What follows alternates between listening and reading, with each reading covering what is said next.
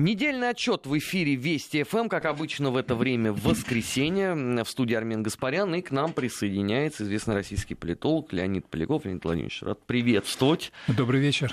Ну, начать предлагаю с туманного, не нашего Альбиона. Потому что все-таки, ну, согласимся, не каждый день подобного рода события происходят, чтобы Кукиш с маслом был скручен такой силой, что аж на 95 лет его не было. Я имею в виду Поражение. кризис mm-hmm. правительства правительства в Тереза парламенте. Мэй, да, да, да. Но на самом деле, действительно, это почти шекспировские там страсти творятся, особенно когда наблюдаешь это вживую. Это практика, это самый древний в мире парламент со своими традициями, привычками, со спикером, который, значит, кричит «О, да!» каждый раз, делает вы выговор любому депутату, которому он захочет сделать этот выговор – как они выходят, кланяются там и так далее. То есть это, в общем, своего рода такой современный политический цирк, тем более, что содержательно это действительно, в общем, выходит на, на, на уровень какого-то э, трагиюмора, потому что, с одной стороны, смешно, когда все видят, что люди не могут решить простую задачку, вроде бы. Мандат народа есть. Референдум был в 2016 году, да? 52%, 17,1 миллиона – это самая большая цифра за всю историю референдумов и самая большая явка. Сказали четко, выходим. И вот теперь начинается вот эта вот странная комедия, где а, люди, причем с обеих сторон, и правящая партия Тори вместе с а, значит, демократическими юнионистами Северной Ирландии, и оппозиция, лейбористы – со своими манифестами шли на выборах в 2017 году, которые Тереза Мэй досрочно специально сделала в надежде получить еще большее так сказать, преимущество в палате, шли с манифестами, в которых было четко указано «выходим». Что еще надо? А теперь что? Теперь остаемся? А теперь, теперь Или нач... выходим мы а, не так скоро. А теперь начинается такая развилка, что даже трудно считать. То есть это вот как на, шахмат, на шахматной доске. Один ход, потом начинается разветвление многие. Но, по крайней мере, вот то, что произошло на прошлой неделе, это был, ну, действительно такой, в общем, я бы сказал, приступ, э, с одной стороны, такой вот какой-то истерической радости, когда Тереза Мэй проиграла э, вот этот свой план, который она представила на голосование во вторник прошедший, а с таким вот, я бы сказал, как, какой же это может быть счет? Это не футбольный, это не, не регбийный, это какой-то, наверное, в крикете такие Гандбольный, вот. может быть. Трехзначная цифра. А, 432 против 202. Наверное, вот, я не знаю, по-моему... В спорте нет, по-моему. Я даже не знаю, в каком может быть. В общем, с разрывом в 200 очков проиграть. То есть, когда объявили этот самый, значит, вот результат, э, палата ревела там где-то минуту просто от радости, естественно. Вот эта вот сторона, которая... Но самое смешное, что действительно вот в этом голосовании, ведь я напомню нашим слушателям, а у Тори почти половина есть то 315 э, депутатов, плюс еще, значит, вот 10 депутатов от э, Северной Ирландии, демократические юнионисты. По идее, они должны консолидированно голосовать. На самом деле, что произошло? 118 э, членов фракции Тори голосовали против. Против собственного правительства, против собственного премьера. Плюс еще те же самые значит, э, из Дюб, североирландцы, тоже присоединились к голосовавшим против. То есть налицо какая-то странная ситуация, когда вроде бы партийной дисциплины вообще не существует, когда треть твоей фракции, значит, э, в парламенте э, тебя демонстративно заваливает. Но парадокс в том, что на следующий день, когда, значит, а, там получилось так, когда этот результат был объявлен, а, Тереза Мэй признала, что да, действительно, нынешний план не, не проходит, и я поэтому приглашаю прямо сегодня лидера оппозиции Джереми Корбина а, сесть за стол переговоров. А что мешало изначально, ну, помимо плана А отвратительного, еще иметь за э, спиной план Б? Может быть, он более отвратительный, но он, по крайней мере, был. Потому что то, что продемонстрировала Терезочка Мэй, это, мне кажется, больше похоже не на политику, а на истерику беременной гимназистки. Ой, как же так? Она производит впечатление такое, но на самом деле это, конечно, матерый, я бы сказал, такой а, прожженный политик. Она ведь пришла на пост а, премьер-министра, я напомню, с поста э, значит, вот, министра внутренних дел, на всякий случай. А Министерство внутренних дел – это куратор MI5 и так далее, спецслужб. Это человек, очень хорошо умеющий считать. И она построила, в принципе, стратегию, которая должна работать. Она заключается в том, чтобы максимально оттягивать э, последнее решение в парламенте, потому что есть дедлайн. 29 марта этого года Великобритания, согласно статье 50 Лиссабонского договора, то есть Конституция такая неформальная ЕС, должна выйти, потому что 29 марта 2017 года эта статья 50 была включена. Пошла в А действие. если не выходит, тогда как? А вот она не может не выйти. 29-го должна выходить. Это, Тогда получается, что она будет выходить по самому жесткому значит, сценарию. если не договорятся, то Британия выходит вообще из Евросоюза буквально в ночь, так называемый edge, то есть как будто вот с обрыва упали, и все. И там, ну вот кто, кто смотрел вчерашний выпуск, э, значит, вот э, «Вести в субботу» с с Сергеем Брилевым, он показывал этот Дувр, Дувр вот эти, значит, меловые скалы, эти обрывы, канал, который разделяет две страны. То есть если вдруг кончается договоренность, и Британия больше не член ЕС, начинается коллапс двух сторон. Потому что А деньги самое главное. деньги, ко- которые, в принципе, должна платить Британия по нынешнему Да. договору, который был, если бы приняли, там 39 милли- миллиардов фунтов стерлингов нужно платить. Если она выходит без договора, никаких денег не платит. Но что начинается внутри страны? Значит, вот это беспрепятственный проезд через таможню. Там же, значит, все- в минуту проходит там несколько автомобилей, в час там проходит сотни автомобилей. Все это логистика, поставка продуктов, э, там, э, деталей, фирмы, там тысячи, десятки и сотни тысяч связей. Если вдруг все это в один момент перерезать, то по прогнозам, по просчетам значит, разных аналитиков, э, в Британии наступает коллапс, и, и правительство готовится к этому, самое интересное. То есть правительство, скажем, министр здравоохранения заявил, что он сейчас в мире самый большой владелец холодильников. Он закупил такое количество холодильников, чтобы держать там эти самые медицинские препараты, которые нуждаются в охлаждении. А населению было уже летом посоветовали, посоветовали готовьте запасы продуктов и, и, и, значит, этих самых, и фармацевтики, то есть ме- медикаментов, потому что может это случиться.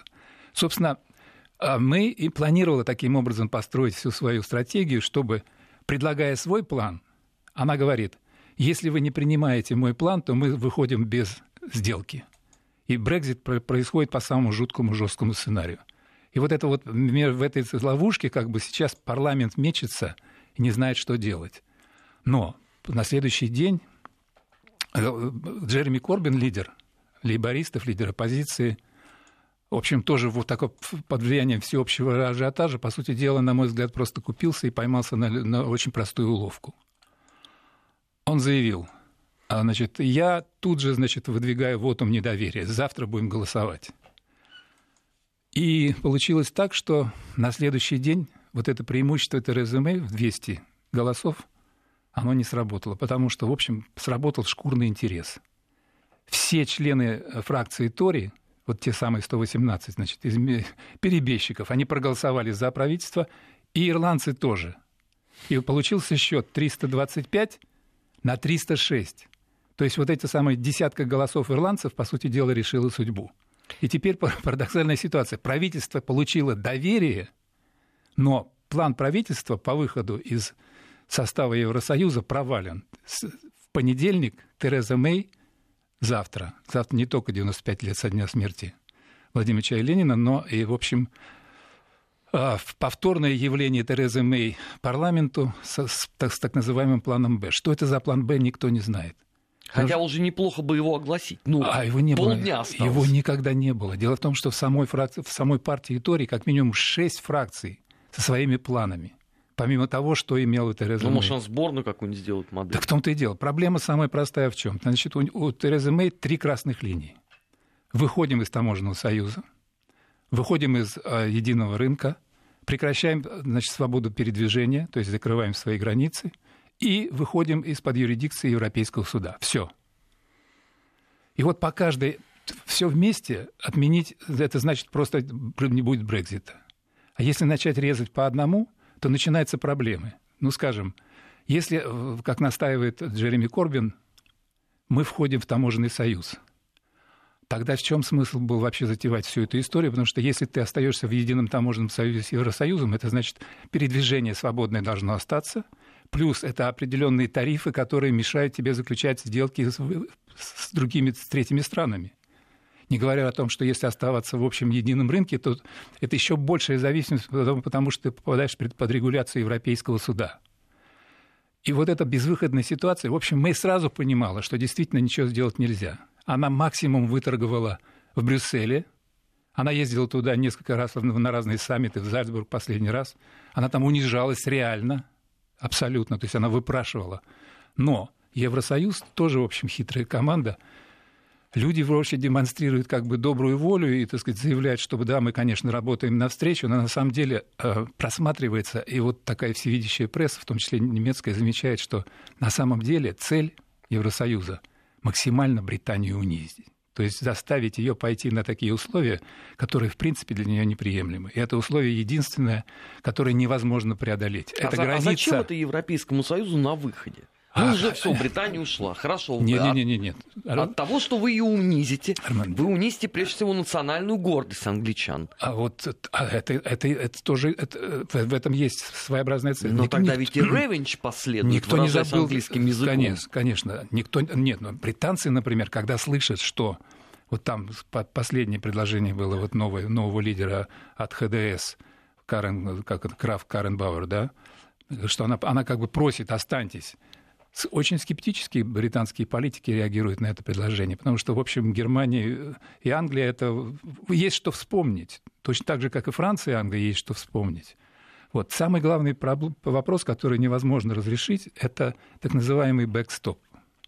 Вот вообще в наш язык уже вошли все эти англицизмы, шатдаун, бэкстоп и так далее. О шатдауне мы еще поговорим вот, сегодня, да, да, который это, там это, все рекорды это, это тоже, да, там веселое происходит, в общем, катавасия. Но вот что такое бэкстоп? Это значит невозврат.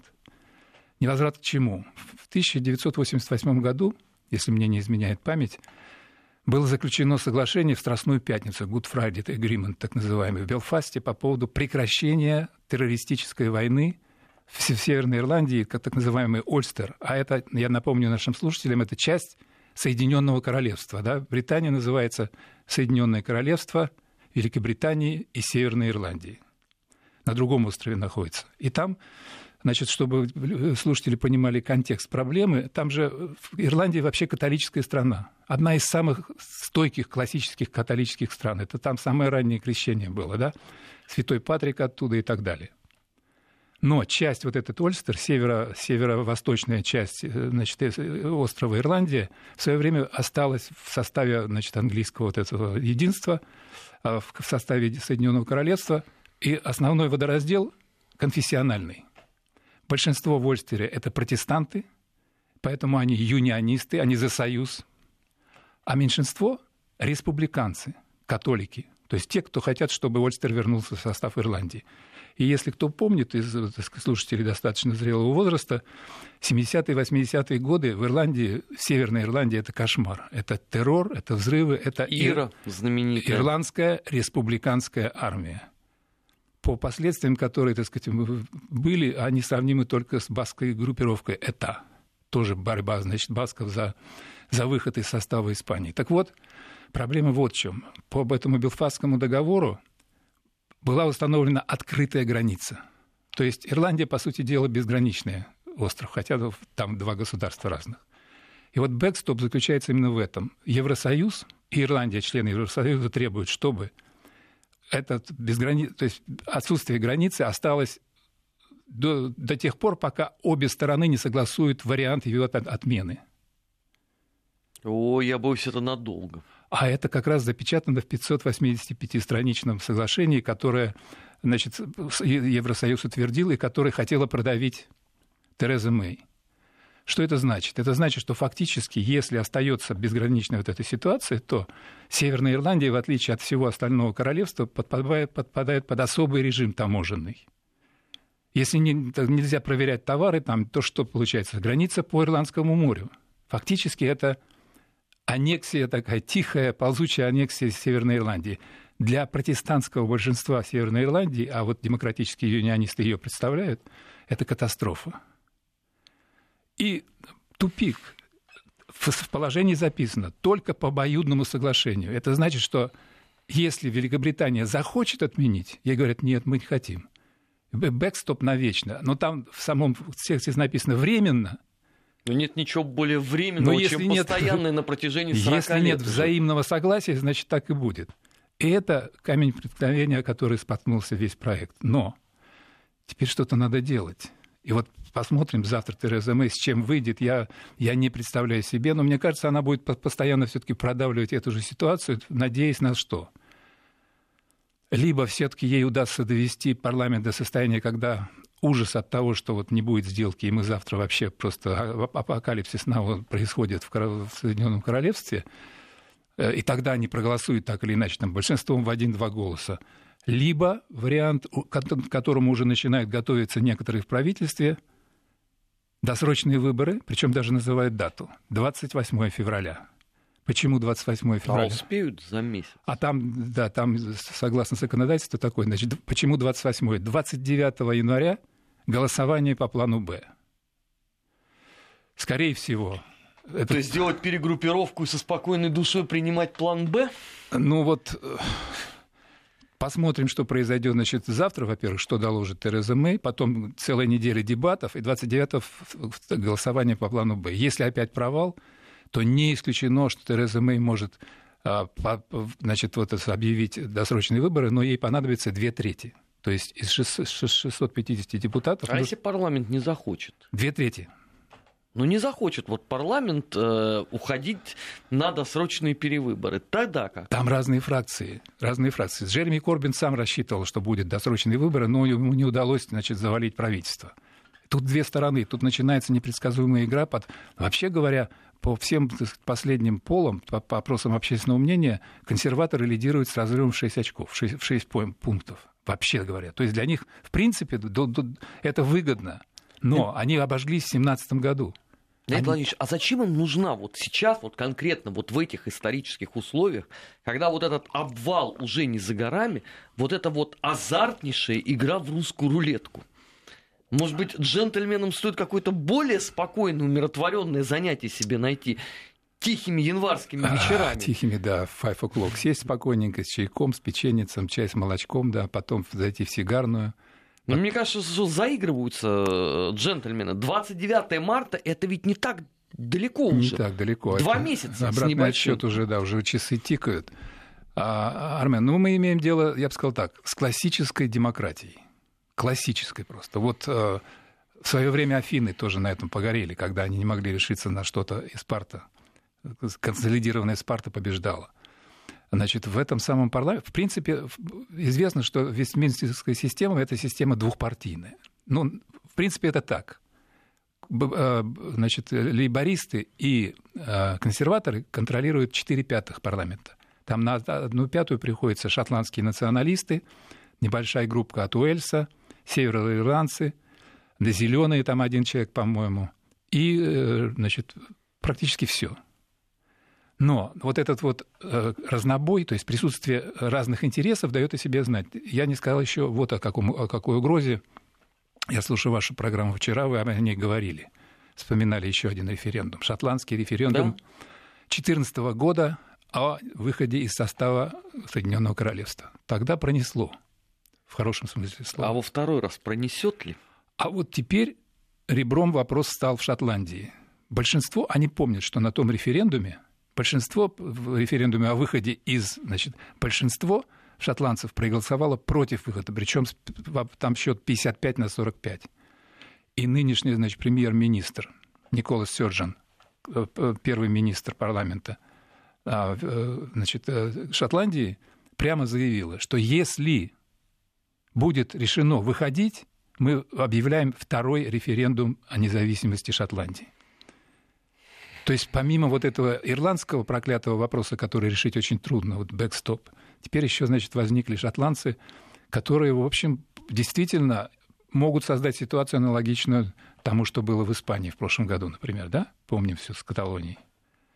Так что, в общем, Британия вступает в очень, в очень такой турбулентный период, и просчитать варианты, которые могут случиться, очень сложно. Но я бы сказал так, некоторые называют эту ситуацию – а, не то чтобы гражданской войной, в кавычках. Ну, да? пока холодный, наверное. Да, да, да. В принципе, холодный, но даже тихой конституционной революции. Потому что в чем суть проблемы конкретно вот с точки зрения политолога? Это перетягивание каната между правительством, исполнительной властью и парламентом. Неожиданно заиграла фигура спикера.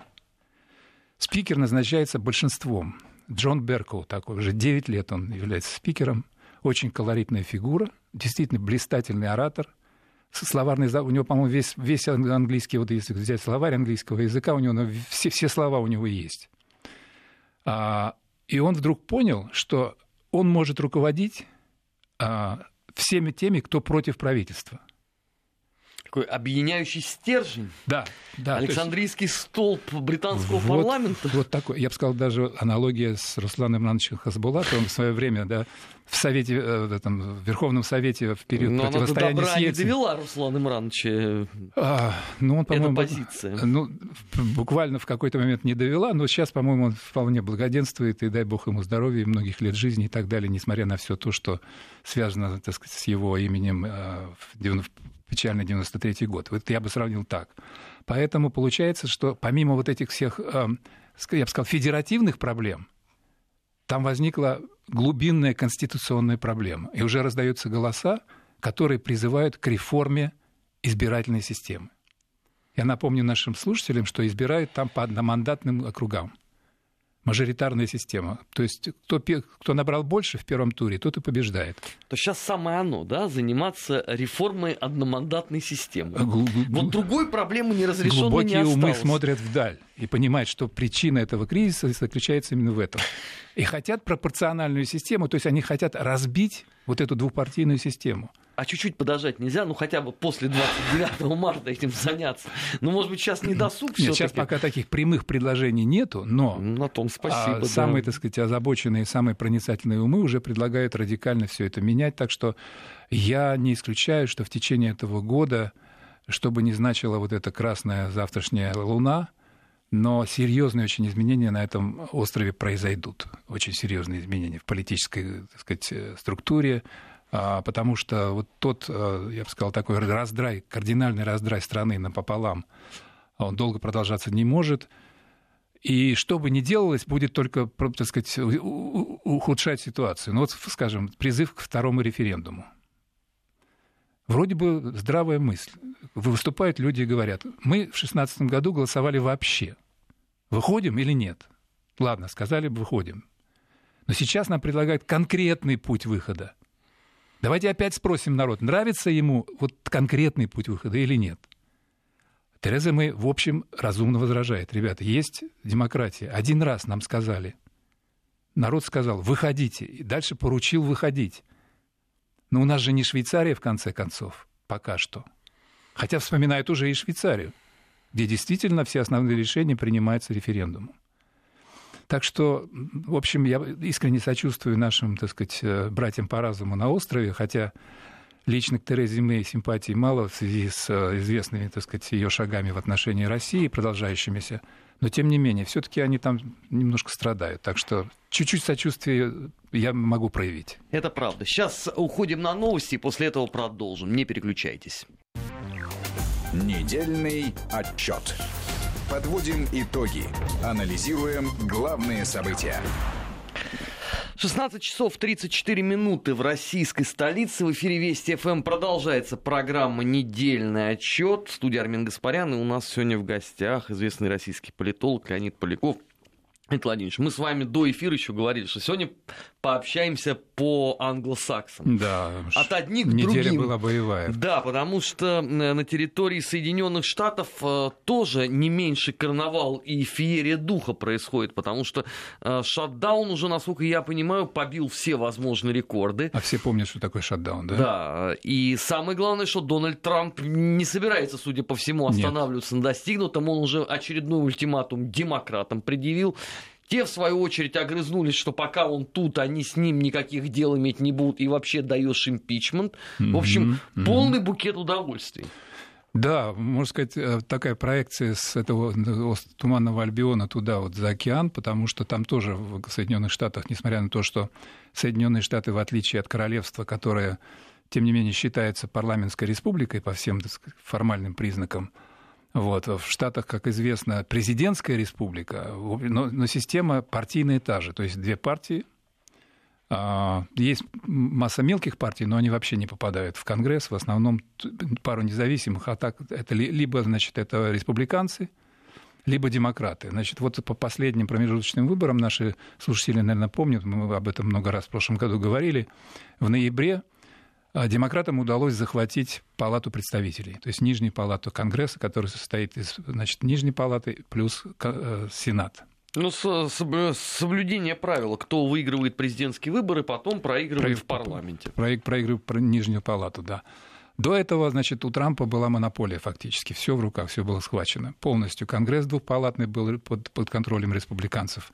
Ему удалось провести двух судей в Верховный суд. Там тоже, значит, 5-4 в пользу значит, республиканцев он сам так сказать, республиканец, хотя это далеко не очевидно, и некоторые республиканцы тоже там то бурчат, то открыто бунтуют. Теперь, значит, нижняя палата, то есть фундамент вообще законодательный, в руках демократов. Основное препирательство, конечно, по пункту понятному. Тоже граница. Только уже не, значит, Северная Ирландия и Ирландия, а Соединенные Штаты и Мексика. Или Соединенные Штаты и вообще вся Южная Америка. Значит, вот эта фишка Трампа, на которой он, кстати, набрал достаточно много голосов, и это, кстати, тоже похоже на то, почему британцы голосовали за значит, выход, потому что они хотят закрыть границу и прекратить свободу доступа на британские острова – Значит, э, фишка Трампа была в том, чтобы нужно построить стену и действительно защитить страну от нелегальных мигрантов. Их по разным подсчетам до 30 миллионов. То есть это максимальная цифра. Но сходятся все на том, что точно где-то в районе 10 или 11. Но тоже не слабо. Не слабо, да. Проблема в чем? А в том, что это значит, э, люди, которые занимают рабочие места, создают криминальную обстановку – для бизнеса, потому что бизнес, нанимающий не, так сказать, э, человека, не имеющего права работать в США, тоже совершает преступление. Дальше, это, значит, нагрузка на социальные службы, так или иначе их нужно каким-то образом там лечить и так далее, хотя они не подпадают ни под какие программы. Дальше у них появляются дети, которые родились на территории Соединенных Штатов. И уже являются гражданами. Не являются страны. они гражданами. В Почему этом... рожденный на территории США ребенок? В, это, в этом-то и проблема, потому что, например, э, вот эта так, так, так называемая программа ДАКА, которую обещают значит, э, демократы, вернее, пока в период э, значит, а, Барака Обамы была такая задумка, легализовать детей, рожденных на территории Соединенных Штатов от, от, родителей незаконных мигрантов. Вот. А это только к мигрантам относится. А если вот человек по грин-карте приехал, и у него рождается да, ребенок, он становится конечно, гражданином. Человек законно пребывающий а, на всё, территории штатов всё, всё, и рождающий понял. человек автоматически становится Значит, э, по поводу в свое время Барака Обамы тоже были сомнения вообще. Э, Насколько он на легализовался на, правильно? На Гавайях, да.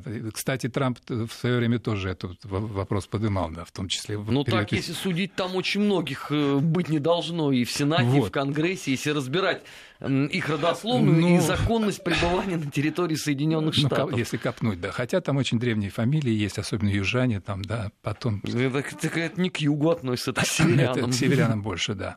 Так вот, значит, основная проблема сейчас именно это. Причина шатдауна, то есть закрытие финансирования части правительственных учреждений. И не просто части даже самого Белого дома. Вот вся обошла, все, так сказать, все медиа обошла картинка значит, приема, который Трамп устроил в Белом доме, где, значит, фастфуд из Макдональдса все эти ну, коробки. Ну, сейчас BBG, BBG очень страдает. Градус борьбы с Россией несколько снизился ну, от да. этого. Денег-то нет. Ну да. Вот. А бесплатно воевать не очень хочется. Не очень некомфортно. Хочется. Так вот, этот шатдаун уже длится, я уж не знаю сколько, с декабря какого-то, значит, больше, больше, ну, в общем, рекорд. Никогда так долго а, приостановка финансирования. А это зависит от Нижней Палаты.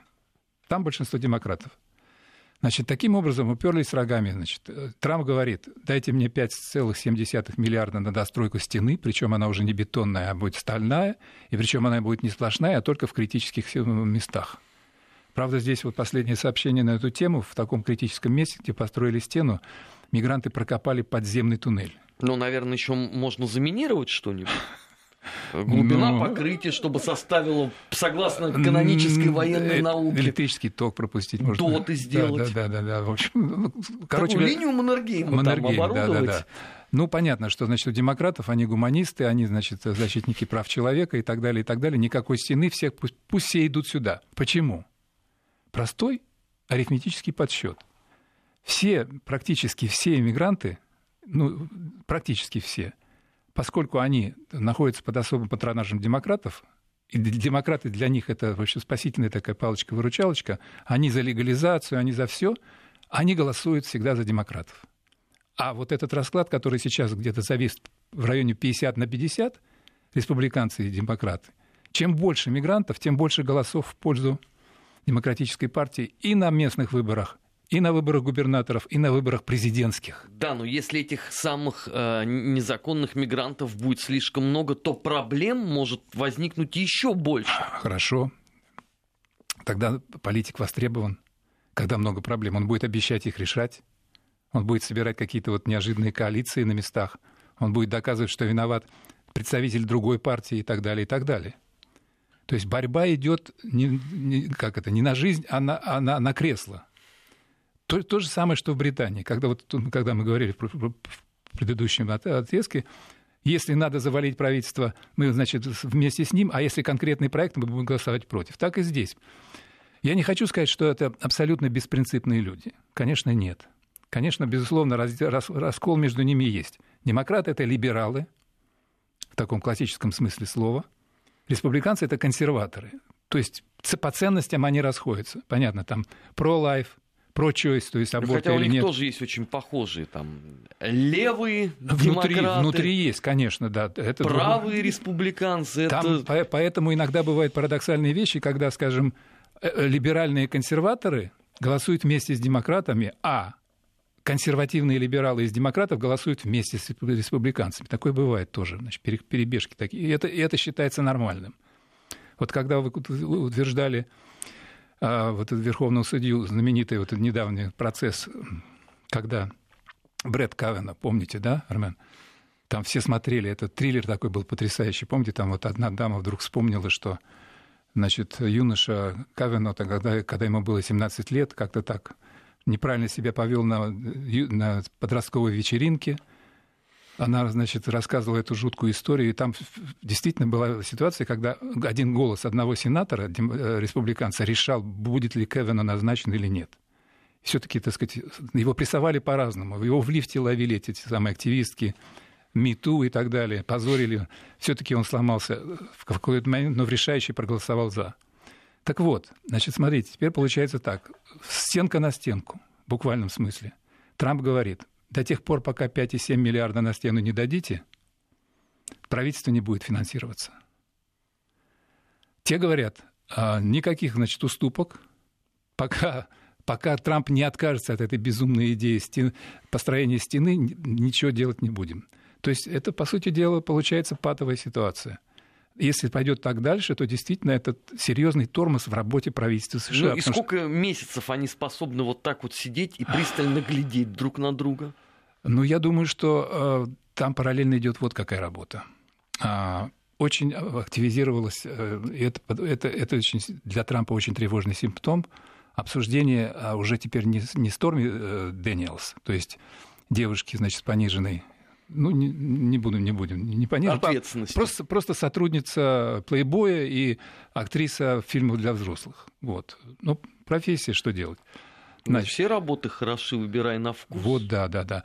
Так вот, значит, э, прицепились к Трампу в свое время, хотели его поднять, зацепить за этот крючок и подставить под, э, под импичмент а, так, называемый, так называемый хаш-мани. Хаш, ну, англичане говорят, хаш, в смысле тихо-тихо, не говори ничего, да?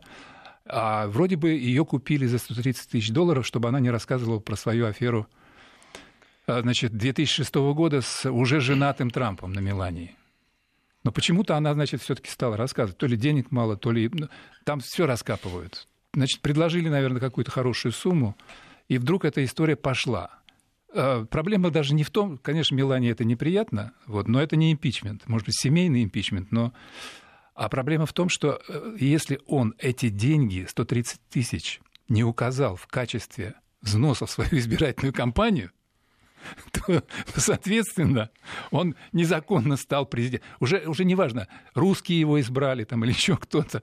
И он 130 тысяч потратил и не отчитался э, в свое, в свое время. Но удалось избежать. Суд все-таки признал, что нет доказательств того, что это было. Но теперь тот же самый адвокат Майкл Коэн, который значит, вел процесс, под судом, и он готов признать, что Трамп ему приказывал лгать при, значит, при, при, лжесвидетельствовать по поводу того, что был ли встреча с русскими или, так, или не было.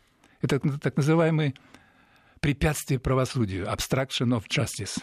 Это преступление, которое вменялось в вину, кстати, Биллу Клинтону. Но Клинтон хоть и попал под импичмент, сохранил свой пост. Да, потому что в, в, в Сенате было преимущество демократов в то время. Здесь выстраивается та же конструкция. Но сам по себе вариант, когда вдруг против Трампа, причем в начале, сейчас уже мы переваливаем уже... Третий в, год пошел. Мы переваливаем уже вторую половину первого срока, я думаю, что все-таки первого пока что. Неизвестно, будет ли второй э, Трамп. Он хочет, судя Он очень хочет, да. Так вот, если вдруг вот эта э, значит, э, процедура импичмента займет весь 2019 Трампу будет очень трудно вкатываться в избирательную кампанию 2020 года. Поэтому помимо того, что, значит, вот к Трампу пристают с этой стеной, теперь на него наехали и вот по, по этому поводу. Если действительно э, Коэн даст показания под присягой, что Трамп приказывал ему лгать, препятствовать правосудию, это состав. А с другой стороны, может быть, э, Трампу и нужны подобные условия. Может, он как мятежный ищет бури, словно в буре есть покой. Может быть, когда вокруг него тихо, он не может нормально функционировать. А здесь, так сказать, он сражается на всех фронтах и со всеми. У него же там еще Китай параллельно есть, Европейский Союз, Сирия, Афганистан. Э, в конце концов, мы тоже имеемся. Конце концов, да. Не, ну я, я так скромненько. Да, мы тоже где-то... Мету, да? Да, мету. Да. А, а, Армен, вы поднимаете очень важную, интересную тему. Э, кто такой Трамп, действительно? Э, он действительно боец. Он действительно... Э, ну, это, это характер бизнес, бизнесмена. Человек, который не может жить без вызовов. Он все время вступает в схватки с кем-то. Вот тут в феврале он будет опять с этим с Ким Чен Ыном встречаться. Тоже интересный сюжет. А, поэтому, да, действительно, а, он привык воевать. Это его стиль, это его характер. И, кстати, на этом он набирает очки, потому что те, кто за него голосовали, видят в нем действительно такого типичного ковбоя, одиночку, который значит, противостоит всем и побеждает. Хэппи-энд должен быть конце концов он достанет там какой-нибудь последний патрон и, казалось, торжествующего врага сразит уже лежа даже так вот, да, какому-нибудь фильму голливудскому, типа «Великолепной семерки». Это с одной стороны. Но с другой стороны, перегрузка, а перегрузка очевидная, а, она тоже может сказаться. Я, не, я даже не к возрасту, ну что подумаешь, там, 72 года, там вот принцы в Великобритании, значит, муж королевы, 97 лет, спокойненько. И то бодр вполне. Да, перевернулся, ну и что, как огурчик стал, и уже на следующий день тоже поехал. Вот, поэтому Трамп 72 – это ну, не проблема. Но вот в целом а, перегрузка на а, даже сам институт а, может сказаться в том, в том отношении, что начнет убывать э, база поддержки в элите – Хотя он сразу себя заявил как, как бы антиэлитный такой да, лидер. Вот это вот самое э, «Осуши болото» призыв был, да, Dry, как это, drain the swamp, да, то есть осуши болото по-вашингтонски, это такой устойчивый термин. Вашингтонская бюро, то есть вообще власть в Вашингтоне воспринимается средним американцем как некое болото, которое высасывает все соки из остальной страны. Вот, но в то же время все-таки вот внутри самой элиты очень важна поддержка, по крайней мере, в консервативном истеблишменте. И если вот, а, понимаете, ведь они неохотно приняли Трампа. А, может быть, наши слушатели вспомнят, что сначала вообще Трамп воспринимался как выскочка, как, в общем, как, как клоун такой. Вышел, что-то говорит неполиткорректные вещи какие-то, чуть ли не матом ругается – пленки какие-то про него там э, публикуют, где он вообще неприличные слова говорит про женщин и так далее, и так далее. И в свое время консервативный республиканский истеблишмент ни под каким видом не хотел видеть его в качестве номинанта на президентское кресло. Это все не забывается. Как он оскорблял там своих соперников-республиканцев, когда шли вот эти праймерис, да? Том Круз только один что получил – вот, поэтому если вдруг, понимаете... Ну, это... так не в бирюльке же играли, Леонид Так нет. Ставка-то там Хо -хо -хо. какова? Ставка за право править миром, поскольку так и есть. Хотим мы того или не хотим, от твита Трампа зависит состояние Вселенной сегодня. Да, вот он проснется и скажет, сейчас, значит, э, у меня большая красная кнопка на моем столе, через пять минут она сработает. И она больше, чем у Ким Чен Ына. И она больше, на всякий случай, да. И так далее. То есть действительно так. Но если вдруг э, тот же самый консервативный истеблишмент почувствует, что Акела промахнулся, съедят. Я к тому, что да, так сказать, массовая электоральная база так и где-то в районе 35-37%. на. Они никуда не денутся. Они, и, и вы правы в том смысле, что чем больше его прессуют, тем выше уровень мобилизации. Мы защитим его, это правда. То есть если тихо, то люди просто бывает так, что э, заведомый фаворит проигрывает выборы, потому что электорат уверен. А что, и так победим. Были у нас такие случаи. Напомню, значит, казус... И не так давно, кстати. Напомню казус Собчака 96 -го года, да. Когда, ну, Анатолий Александрович, ну как, кумир нации вообще, так сказать, и так далее, переименовал Ленинград, Санкт-Петербург и приехали. Так что вот, вот эта угроза, она продолжает оставаться, потому что э, там следят следят внимательно очень. И я бы сказал так, что, в общем, Штаты в 2019 году тоже входят, в общем, в такую в турбулентную ситуацию, при том, что в отличие от Великобритании, где мечты об имперском величии, они есть по-прежнему, и проделки типа значит, дела Скрипалей, они тоже гадят изрядно. Англичанка в этом смысле с 19 века продолжает это, значит, вот, э, я бы сказал, такое негигиеническое дело. А в Штатах все-таки э, влияние и мощь посильнее. Поэтому я бы сказал так, что то, что происходит в Штатах, это, это Везувий для человечества на самом деле. Потому что нервные люди могут прибегнуть... Э, так, я сейчас скажу такую, может быть, не очень э, вещь, но мне очень э, каждый раз, когда я сопоставляю факты, э, 9-11, мне как-то странно наблюдать, что это совпало с очень серьезным кризисом внутри США. Уж я не знаю, кто планировал и как, как это все происходило, но это совпало. То ли, то ли террористы почувствовали слабость и решили нанести удар, то ли еще какие-то версии, которые высказываются, особенно среди французских расследователей, что это была, в общем, операция как бы совместная, что ЦРУ знала, кто это такие и так далее. Не знаю, не буду влезать в эти подробности, но э, в критических ситуациях вдруг происходит нечто, что переворачивает то, что называется changer, да? переворачивает картину напрочь. Вроде все ждут, что будет правильный ход, а в этот момент что-то случается. Вот. Я не хочу это, что называется, накаркать, но мне кажется, что обстановка в Штатах очень серьезно накаляется. Очень серьезно. А огнетушитель есть на всякий случай? Да, к сожалению, нету. Они главные пожарники. Главные полицейские, главные пожарники. Или пожар, пожарники это, это насекомые, да? Извините. Ну, брандмейстер-то хотя бы на месте, или он тоже ушел, так сказать, погулять пока? Я, я боюсь, что брандмейстера в, в, этом, в этом случае вряд ли получится. А я даже не затрагиваю вот такой взрывной аспект, как э, тлеющий постоянно вот этот а, расовый вопрос. Это отдельная большая тема. Да, вот это, значит, как шотландцы в Великобритании, так и афро- афроамериканцы в Соединенных Штатах. Конечно, никто не будет заявлять о том, что значит, афро- афроамериканское сообщество захочет выйти из Соединенных Штатов, поскольку это значит, что выйти отовсюду. И Техас, наверное, вряд ли заявит тоже о своих сепаратистских претензиях, но я имею в виду вот это внутреннее восстание, потому что в общем, не так, не так это остро, как было, скажем, в прошлом году, когда действительно, так сказать, э, вот эти смерти афроамериканских подростков в результате действий полиции достали в какой-то момент.